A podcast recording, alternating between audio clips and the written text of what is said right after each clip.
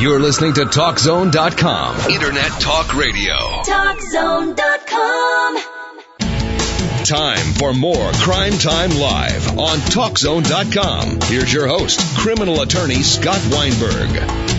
Welcome back. Is everyone in Michigan ready for a no nonsense mayor who wants, as he says, to lay out the red carpet and get rid of red tape for business? Well, this morning, let me tell you, we have a treat. We have a chance to hear from the mayor himself. Virgil Bernero is currently the mayor of Lansing, Michigan, elected in November 2005. He's a member of the Democratic Party, and of course, prior to serving as mayor, he served as a legislative aide, an Ingham County commissioner, and both in the Michigan House of Representatives and the state Senate. Now he is our Democratic nominator, nominee for governor in the state of Michigan.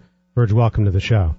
Thanks a lot, Scott. Happy to be here. How you doing? Well, we're doing great. You know, and our question of the day, and of course it's something I'm sure you get all over this great state, is, and everyone in Michigan is asking the same thing. When are jobs returning to this state? How are we going to increase employment? Well, you're right. It is asked all over the state. It's uh, vital all over the state. Uh, people are hurting all over the state. There's also uh, great opportunity and, and great ingenuity in this state, and we've got to begin to leverage our assets. You know, we've got to put our best foot forward. We're doing that in the city of Lansing. Uh, as mayor of Lansing in the last five years, I've balanced five straight budgets with no tax increase. Uh, we've got a double A plus credit rating at a time when a lot of cities are on the brink of bankruptcy. We're not in Lansing. We've made the tough decisions. At the same time, we've diversified our economy. We have IT, IT, uh, high tech, bioscience, insurance, and advanced manufacturing growing. In fact, uh, there was a report recently on pu- public radio talking about the last uh, that, that Lansing uh, and, and another city lead the state in industrial in uh, manufacturing job growth. We've gained manufacturing jobs in Lansing every month this year uh, in in 2010. So we're not giving up. Some people say manufacturing is a thing of the past. Uh, I think that's dead wrong. I don't believe that Mexico can be our manufacturing sector. I don't believe China can do all our manufacturing for us. I think that's a big part of the problem is the outsourcing. We've got to figure out how to have advanced manufacturing here in Michigan. We make some great products. We've got very productive people. Our workforce is the most productive on the planet right here in Michigan. Our skilled tradespeople are renowned. We've got to build on that. You know, the president was here recently talking about the, uh, praise God, the president did what he did in investing in the auto industry here Hmm. so that we're on the rebound. You know, JD Power says the Detroit 3 are back on top in terms of quality. We know about our manufacturing prowess. We've got to build on that. We've got to invest in that. And again, turn it into the future, like the, the, the green energy jobs, the wind turbines, the green vehicles, the battery power. These things are on their way. We are transitioning in Michigan, and I'm very excited about helping to lead that transition into the next economy, but it is not without manufacturing. Well, that is, you know, and I saw that same thing in the, uh, the Lansing NPR, uh, or the uh, public radio special. And, you know, but they talk about even something like GM, they're so high tech now, they really are a high tech company. It's, they're not just the low tech they used to be. You you got it, and that's where I got this whole angry mayor moniker that CNN and Fox News gave me. And people say, "Oh gosh, what are you angry about?" Look, I was angry because they were throwing Michigan under the bus. And I admit I'm biased. My dad retired from GM. You know, I love the big three. I will never buy a foreign car. Uh, you know, I'm sorry. I, I believe in the American workforce. I believe in American productivity. Uh, I just passed a Honda and a Toyota on the on the road. Uh, it gets under my skin a little bit. I don't understand what you're doing in Michigan driving a foreign vehicle. Hello. Hello, it's Michigan jobs. You think you're helping Michigan anyway? I I get Well, a little worked up, but, but, you know you I know- get upset. I get upset when I hear these pundits talk about how the auto industry is a throwback to the past. I was at my dad's retirement party when he left General Motors at Plant 6 in Pontiac, and that plant is nothing like the plants that GM has today. We have two of them in Lansing. We make the Cadillac, the award-winning Cadillac CTS, and the Buick Enclave, and the GMC Acadia, and now the Chevy Traverse. We make great vehicles. These are high-tech plants, and so I, I do. I resent it when people uh, talk about our industry and our workers in a bad way. Uh, and I went to the to Washington and fought for the auto industry. I fought for the investment. I didn't just get mad. You know, I went to Washington. I pounded the pavement uh, with other mayors, and we got results. And and now look, the auto industry is thriving again, and I believe that we can build on that and again Bill, just like we transitioned from autos to the war machine to, to save democracy, I believe we can, in a sense, transition the autos into the cleaner, greener future, including the wind turbines and the solar panels, and help power that next generation of jobs. How do we actually, though, attract? You know, we had actually Rick Snyder, your opponent, on the uh, on the show, and he was talking about tax incentives where he didn't agree with that. He didn't think offering this business tax incentive was the way to go. And yet that is, I mean, that's how we got the film industry to come here. We well, gave them look, a lot of those. Look, I mean, I've cre- I've helped create the environment for jobs. We've created and retained over 6,000 jobs in Lansing. We're in the hunt right now for an expanded GM facility what, what nobody thought we could do. We're, we're, I believe we're going to win this $200 million expansion, 640 new manufacturing jobs right now in Lansing. So don't tell me it can't be done. The incentives matter. You better believe it. We use the incentives in Lansing, uh, and we're not we're not giving money away. But the fact is, you, this is a global competition. I might not like the global economy that we're in. I might like to amend NAFTA and amend the rules of the WTO to make a more level playing field. I certainly would. I think we need that. But as mayor mayor and as governor, I got to work right now with the rules as they are. And the fact is, it's a very competitive environment. And the fact is, I got to compete with Mexico right now today. And so if I have to offer tax incentives, if I have to lower taxes, you know what? It's well worth it to get those high, that those top of the food chain manufacturing jobs. And you know, when Newt Gingrich was in town in the state recently, he, mentioned about Detroit redevelopment, and he and he made, what some thought was a real silly comment that Detroit should be a tax-free zone. But you know, within that, there, there's some there's some element of sense to what he said. You know, if you look at an old dilapidated uh, factory or, or warehouse, and I know this as a mayor, I, I'm engaged in, in doing this. You know, you look at how how can we turn that around? What business would want to come in and invest in a dilapidated building, aging infrastructure? Well, not many.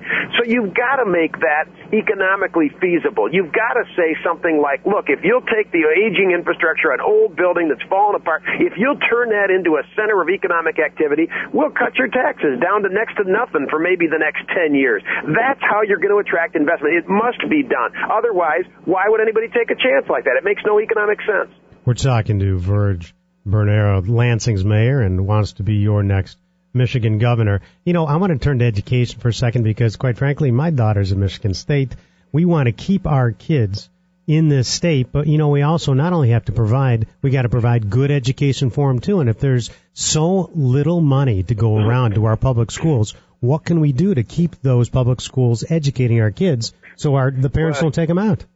You're right on, Scott. Uh, my daughter's, in fact, driving is behind the wheel right now. Believe it or not. Uh, we're on our way to Detroit from Lansing, uh, and she's a recent graduate of University of Michigan, and uh, she's oh, been all over the world. She's been to Vietnam, she's been to South Africa. These kids today, they've got a global mindset, and we better have some some nice cities, some thriving metra- metropolitan areas to keep our kids. Uh, a part of it, of course, a big part is just the economic opportunity. I mean, there has to be jobs and opportunity, but beyond that, these kids today, you know, they want to go to to thriving cities they, they, our, our cities can't be the, the, the hole in the donut. We need to have our cities be the hub of the wheel instead of the hole of the donut. These kids want a thriving metropolitan region. They want public transportation. It's a funny thing. When, when, when I was growing up, I don't know about you, Scott, I couldn't wait to get my first set of wheels.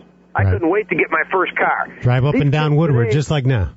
Exactly. These kids today, though, they they they don't want a car. They want to go where there's public transportation. I think they're smarter than we were. They they figured out that the cars are sometimes a money pit. Those those first cars. But but so so we need to pay attention to our cities. We haven't done that enough in Michigan uh, to get our cities and townships and you know our metropolitan areas working together to create a, a thriving, a hub of the wheel kind of feel to it. That's what these kids want. But they also need jobs and economic opportunity. So so the the the the the, the, the drive to make Michigan a, a better place economically will will work for everybody. It'll work for everybody. It'll work to retain our young people. We've got to have economic opportunities. We've got to have incubation centers, you know, business incubators to help with our entrepreneurs. And one of the big things, but but you talked about education, but but but, but let's be sure, Scott, we got to get back to talking about access to capital because right now we can't have our entrepreneurs are not they're, they're dying on the vine because they can't get uh, they can't commercialize their yeah. products. They can't yeah, that's right. They can't get any money. Now I wanted to ask you about that. What but, is your but, proposal but, about the Tell us about the Michigan Street, the state bank. What's that going to be about? The, the Michigan State Bank is a key part of my Michigan Main Street agenda.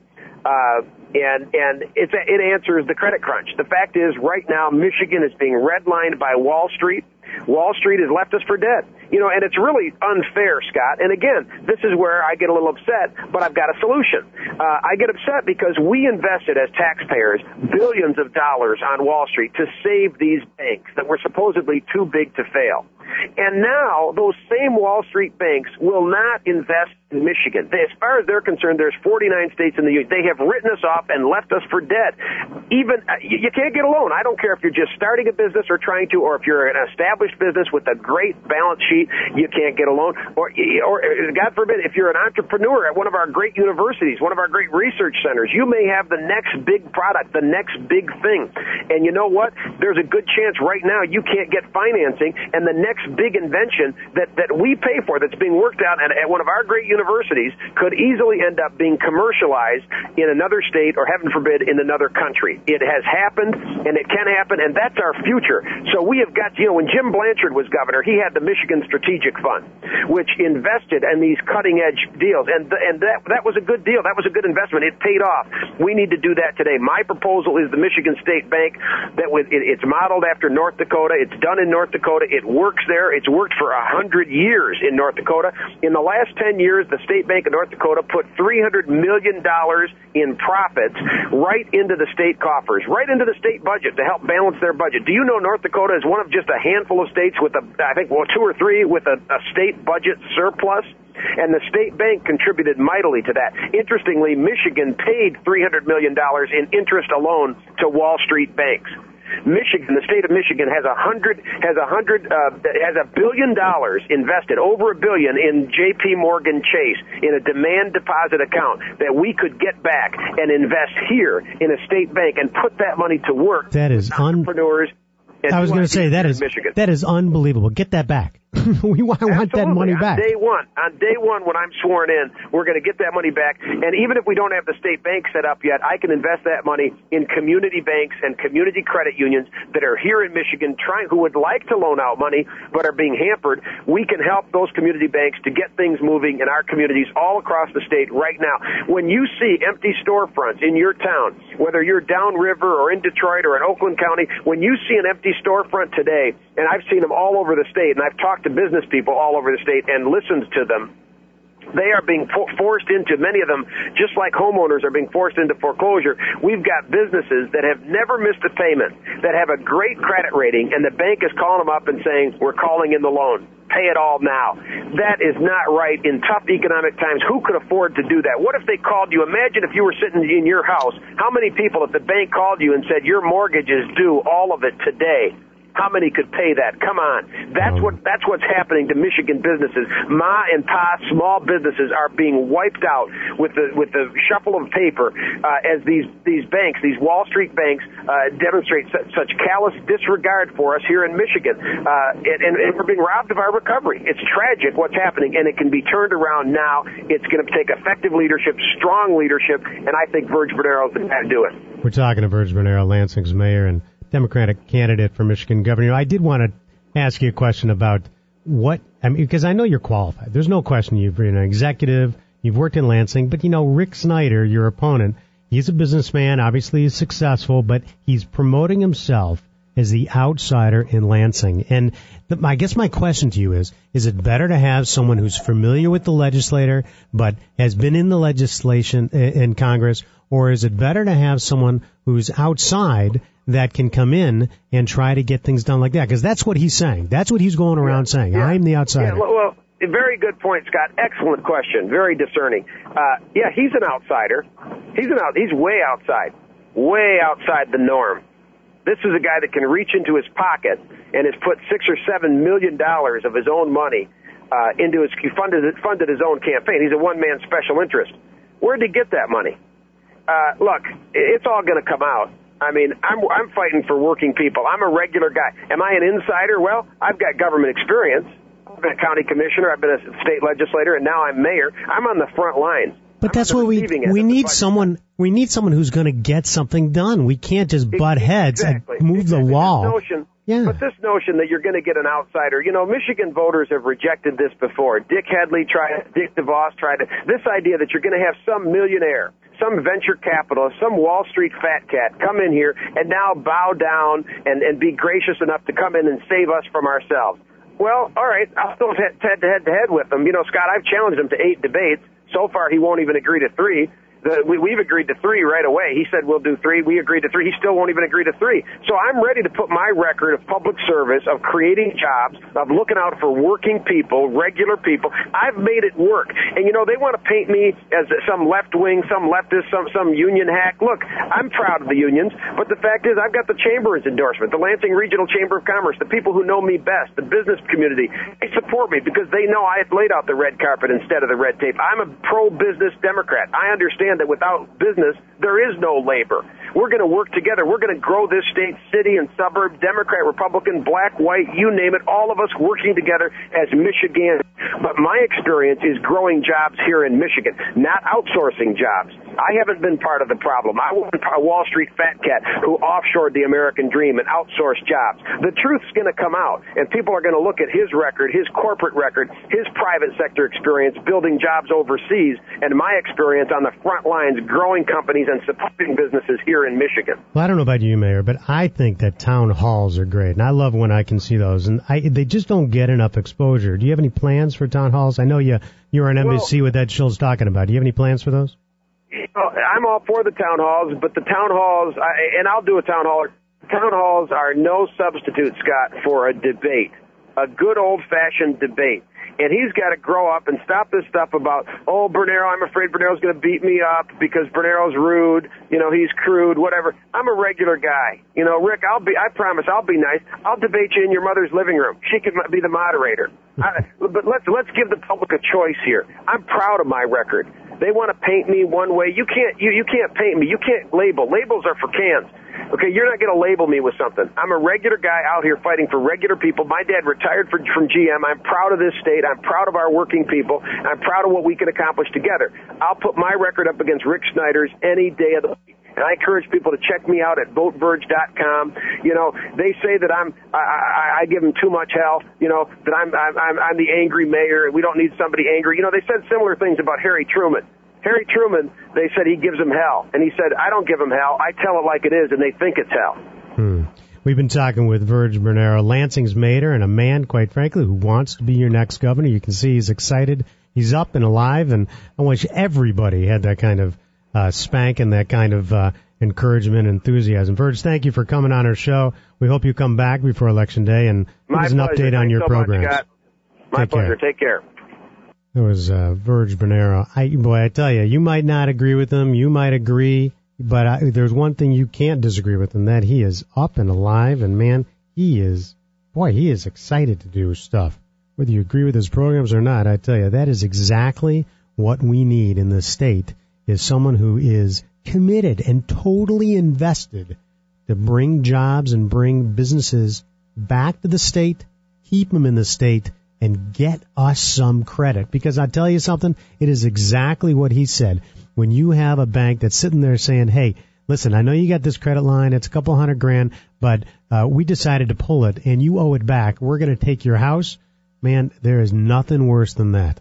So I encourage everybody to get involved. You get involved and figure out who you want to support. You walk the lines for those people. That's Democrat, Republican, I don't care.